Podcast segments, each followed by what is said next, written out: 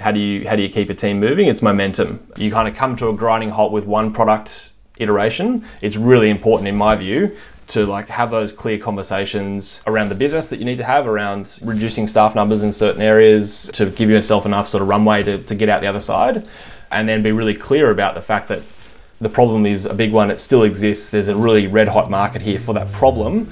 We just need to iterate on the product and get moving. And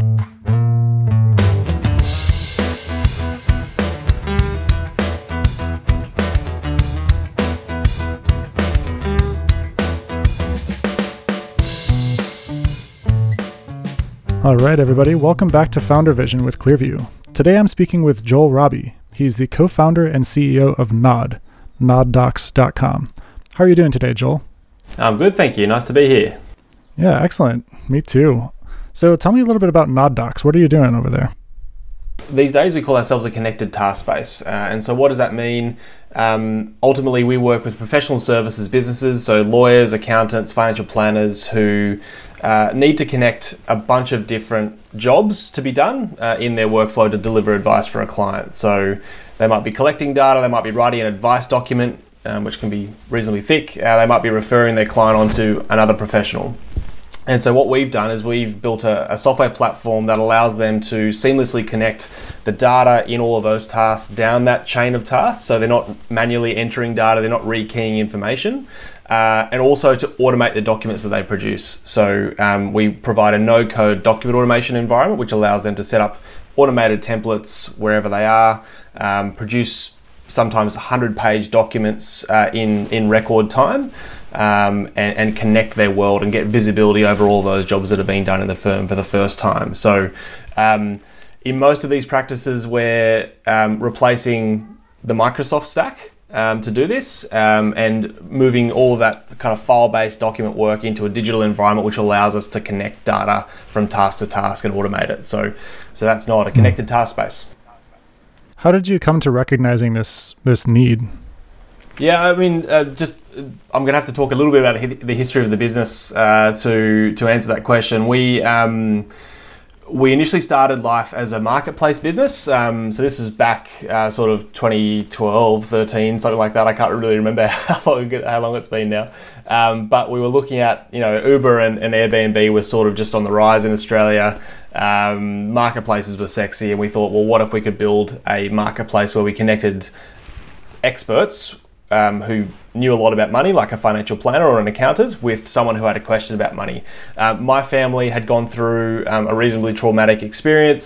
Uh, my dad had uh, terminal cancer, as it turned out. Um, my uh, mum and dad decided to buy this restaurant in this really competitive part of Sydney in Australia uh, and um, remortgage the house to do it. Um, and it, um, you know, it was a, it was a money pit. It didn't go well, uh, and so I was I was thinking a fair bit about, oh, you know, what if um, what if people like my mum and dad could get easy access to help to pull them out of these situations or before they went into these situations. That was the initial genesis of the marketplace. We got into that marketplace, took it through an accelerator program here in Sydney called H two Ventures. Um, that. Uh, kind of led us to the, the conclusion that the marketplace wasn't really going to work unless we automated the advisor's back office. Um, and so that um, that would became just an obvious. We had one hundred fifty advisors working on the platform. They were all saying the same thing. We've got to produce a one hundred page document in Australia to give financial advice. It's a highly regulated industry.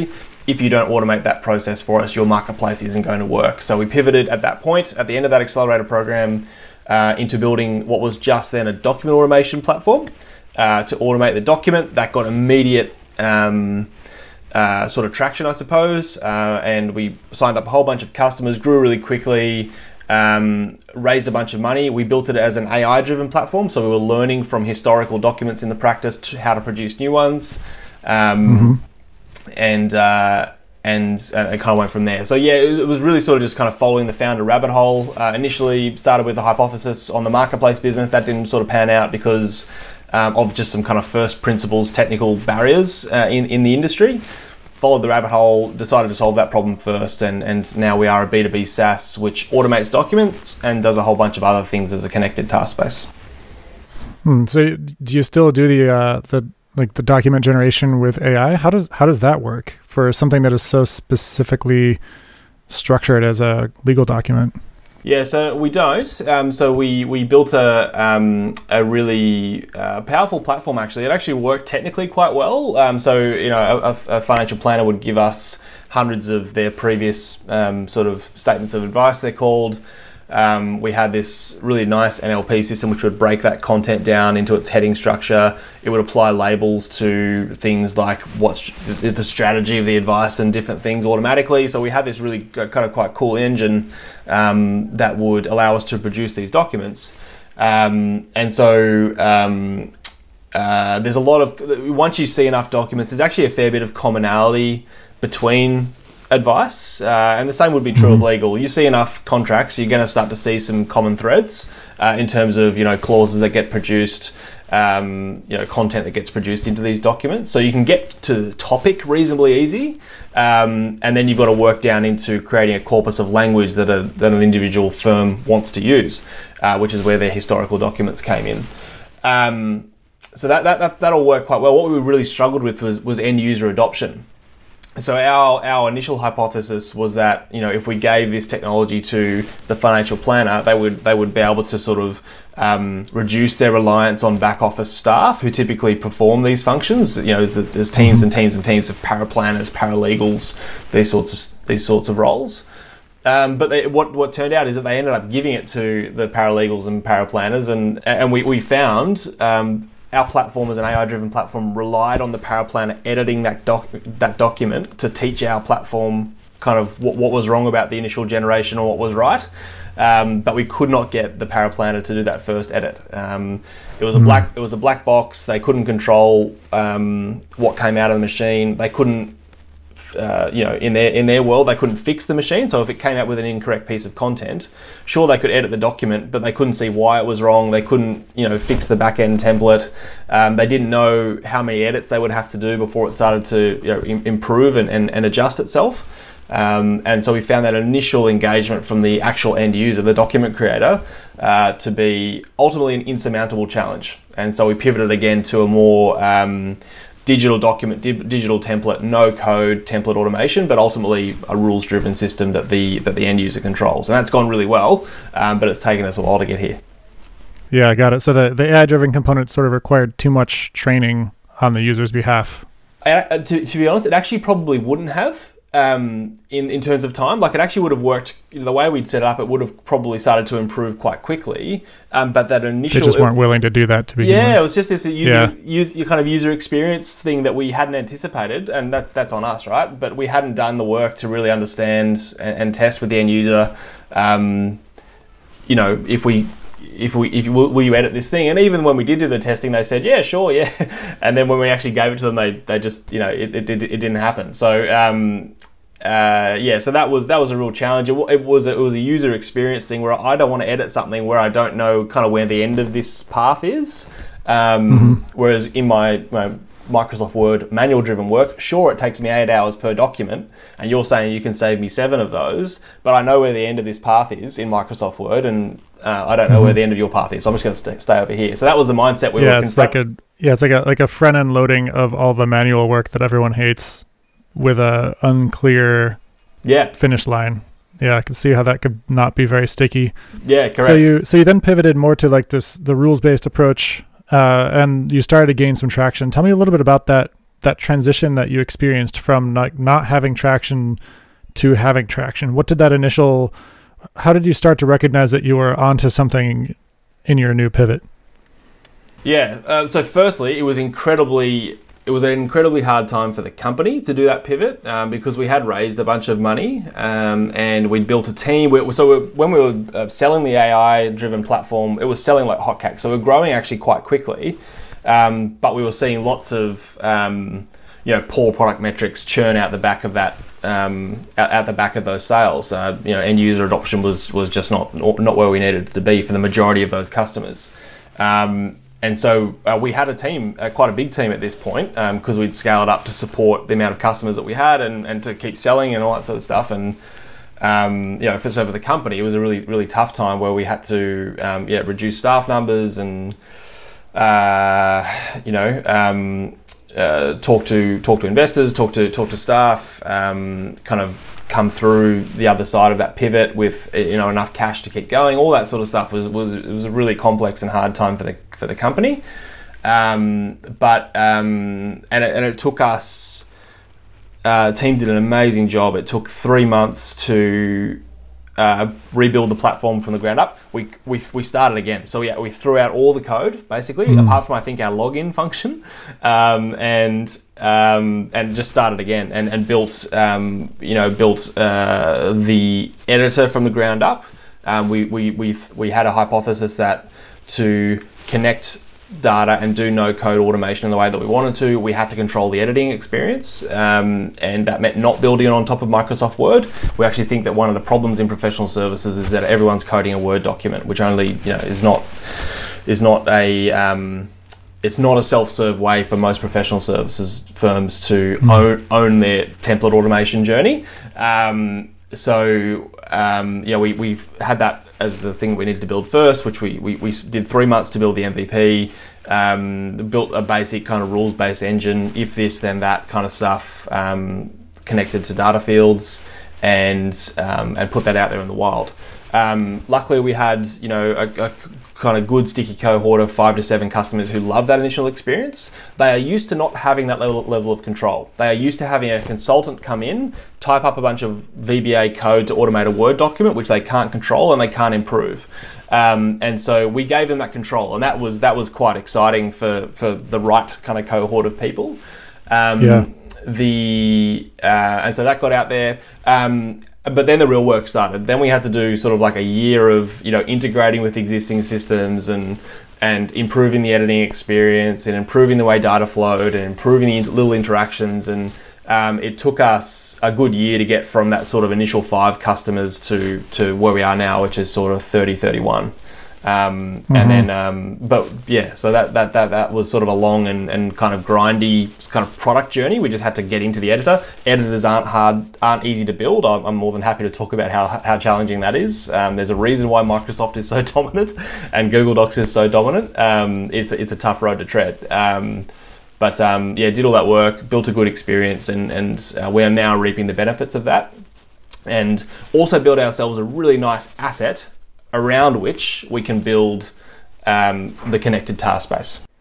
Hmm. So I'm curious, something back in that in that pivot where, you know, your team threw out all of the code and started writing something new. Yeah, how did how did motivation get affected by that, and how did you, you know, keep your team excited or like kind of keep everything together through that transition where there's just this throw everything in the waste bin and start from scratch, even though the last time we did this, you know, it went into a dead end. How how do you how do you kind of keep the faith and bring that into your team? Yeah, it was hard. I, I think um, yeah, it was really hard. Uh, personally difficult. Um, uh, how do we do it? Um, I, I think the key. So one, the people who really want to stay on the bus and who believe in the problem and believe yeah, that's probably the answer to this. The people who believe in the problem will stay on the bus. That's that's sort of number one. Um, and so it, I think the number one thing that we did right was having great people in the team who would dig in when times got really tough and, and who believed in the problem enough to kind of decide to throw it all out and solve it in a different way. It just really wanted to solve the problem. That was the that was sort of the number one thing. Um, number two was just sort of being really clear about, um, you know, communicating around what went wrong and communicating around... Um, you know, where did we go wrong in our product sort of hypothesis? What hypothesis was proven, disproven? Why was it disproven? If it's disproven in this way, can we actually, you know, do we have a right to, to solve it in a different way? Um, uh, you know, th- those were the, the sort of conversations that we were having. It was about being really clear in our communication around, um, we, you know, we, we got we got this right, but we got Mm-hmm. you know, this bit wrong, um, and um, you know, f- from a first principles perspective, the only way we can sort of s- solve the problem in this different way that we've discovered users want is to do X, Y, and Z. Um, yeah. So being being clear on where you are, how you got to where you are, having having a strong assessment that you that you trust, and a thesis for moving forward that it, like, integrates the lessons from yeah. Yeah, but also being like having really high conviction on the problem. You know, I, I think what we mm. what, what we what we never discovered through that journey was that the, that what we were solving wasn't a problem. Um, you know, mm. that that that wasn't the the feedback. The feedback wasn't, oh, you built this thing, but it's not really a problem for me. It's like, you, you built this thing, it's a really big problem for me, but I just can't convince my back end staff to use this. Um, and so that that that was a really different conversation to, I think, probably what many founders experience, which is, oh, I built this thing and no one really wants it. It was like, no, I built this thing, people want it. They just they just didn't want that iteration of it and that that implementation of it. So um, yeah. that was still really strong in the product feedback. Is it, it wasn't, this isn't a problem. It's I, I don't want to like I can't basically it was I can't convince my my my, my document creators to use this in the way that you've set it up.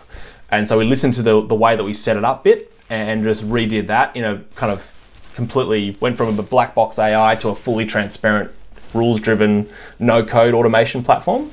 Um, and thankfully that worked well. Um, and it's allowed us to, to grow and to, um, uh, and to get some momentum back and all that sort of thing. Uh, and that's the other thing, by the way, just on how do you how do you keep a team moving? It's momentum. You kind of come to a grinding halt with one product iteration. It's really important, in my view, to like have those clear conversations around the business that you need to have around reducing staff numbers in certain areas to give yourself enough sort of runway to, to get out the other side, and then be really clear about the fact that the problem is a big one, it still exists, there's a really red hot market here for that problem, we just need to iterate on the product and get moving. And so we we again we did that in three months. So that that, that momentum, even even how even though the business kind of momentum stopped, the product momentum never really did, if that makes sense.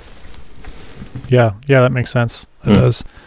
Yeah, yeah. I mean, and so I talked about how hard that was talking to the team. You know, we had we had twenty-three people uh, at the time, uh, and we, we ended up with um, we we've now got seven. Um, so you can kind of get a, a sense of, of how that that this was two years ago, by the way. So it's taken us a while mm-hmm. to get back here. So you went from twenty-three people to seven. Yeah. Yeah. Wow. Okay. So you had to let a lot of people go during this process. How do, how do you do that without f- people feeling a loss of momentum?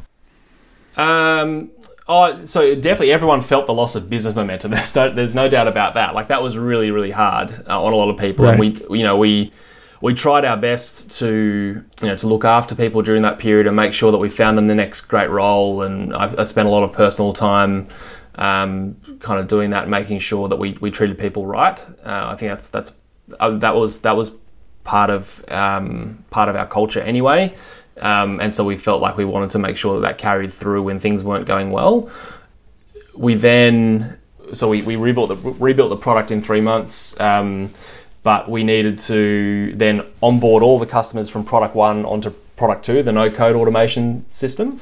Uh, and there was no shortcuts around that. That was all a very manual kind of migration process. Mm-hmm.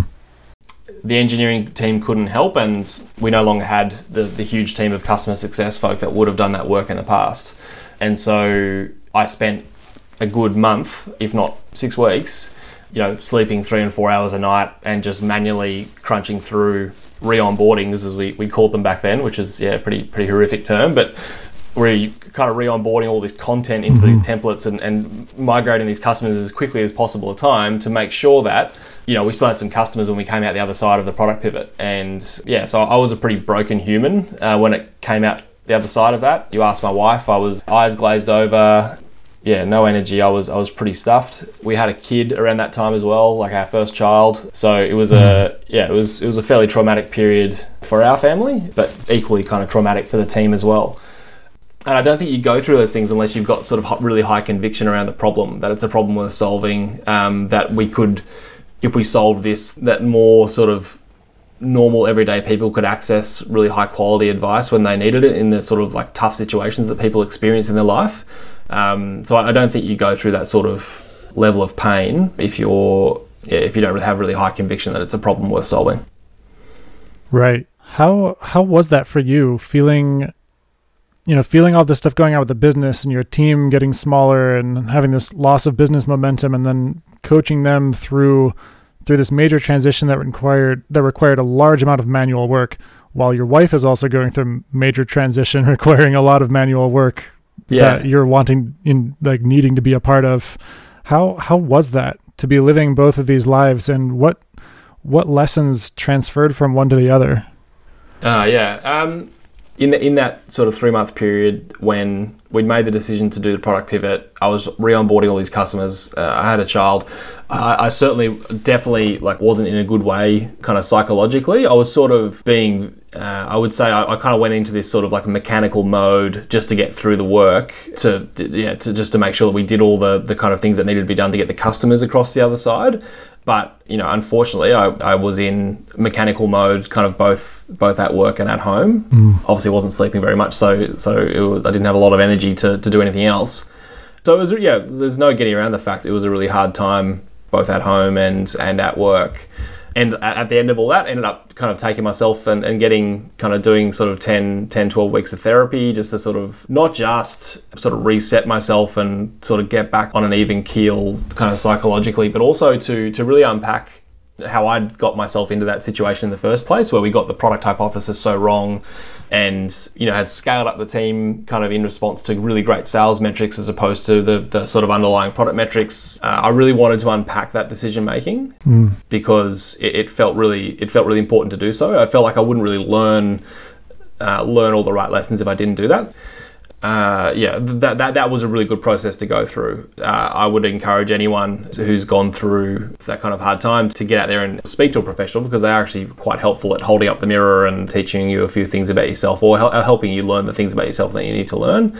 Yeah, for, and for me, those learnings were really that I had some blind spots around what those first principles things are. You know, the focus had always been on the vision, where we're going to take the company, sales are going great, uh, we're moving really quickly, isn't, isn't this good?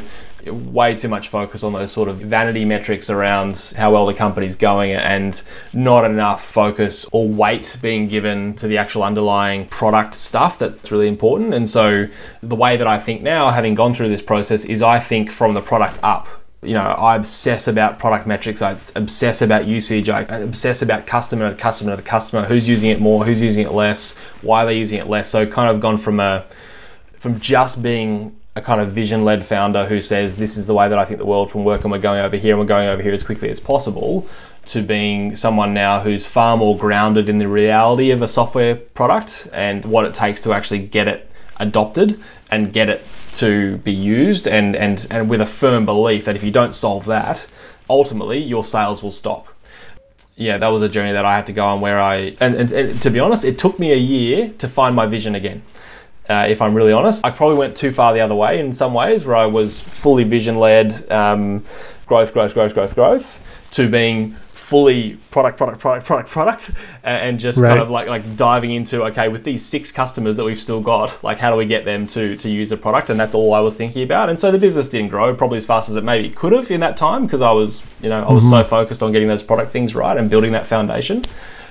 But I feel like I'm coming out of out of that now, and I, I feel like, particularly in the last six months, I've been able to find not just the fact that product is working, and it's working for thirty customers now, and that's you know, that's that's all good, but also that there's a way to solve this problem in professional services more generally. Absolutely. Which we're uniquely positioned to go out there and get. Uh, and I'm excited about that again. And, and that's, um, that's that's been a journey to get back there. But I am, I'm really excited about our future, and I'm really excited about the connected task space and, and the impact that it can have.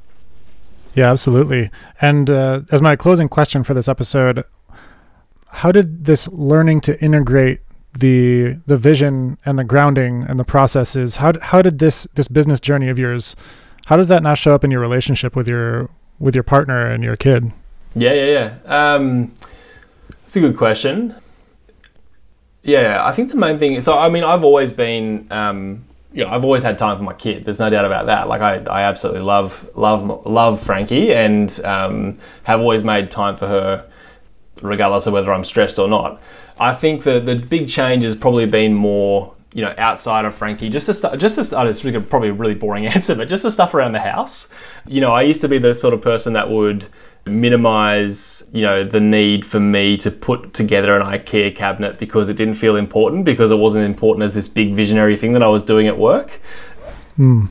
Whereas, you know, now I've bought a drill. I'm actually kind of quite excited about putting together some IKEA furniture, and I think that's just being more grounded in the reality of the family, and the fact that uh, and and you know enjoying enjoying those sort of mundane menial tasks, and, and and really kind of being a bit more balanced about seeing them as pretty boring, but you know, maybe maybe as important as some of the stuff that I needed to do at, at work that day, and not dismissing them as, as unimportant things, but but seeing them as important things in terms of contributing to, to family life and that sort of stuff. So so grounding in reality mm-hmm. in business has, I think, definitely given me a, a greater appreciation for for those sort of mundane everyday things that are the, the realities of home life. And uh, yeah, so I feel yeah. I feel a lot more grounded and balanced as a person more generally, I think.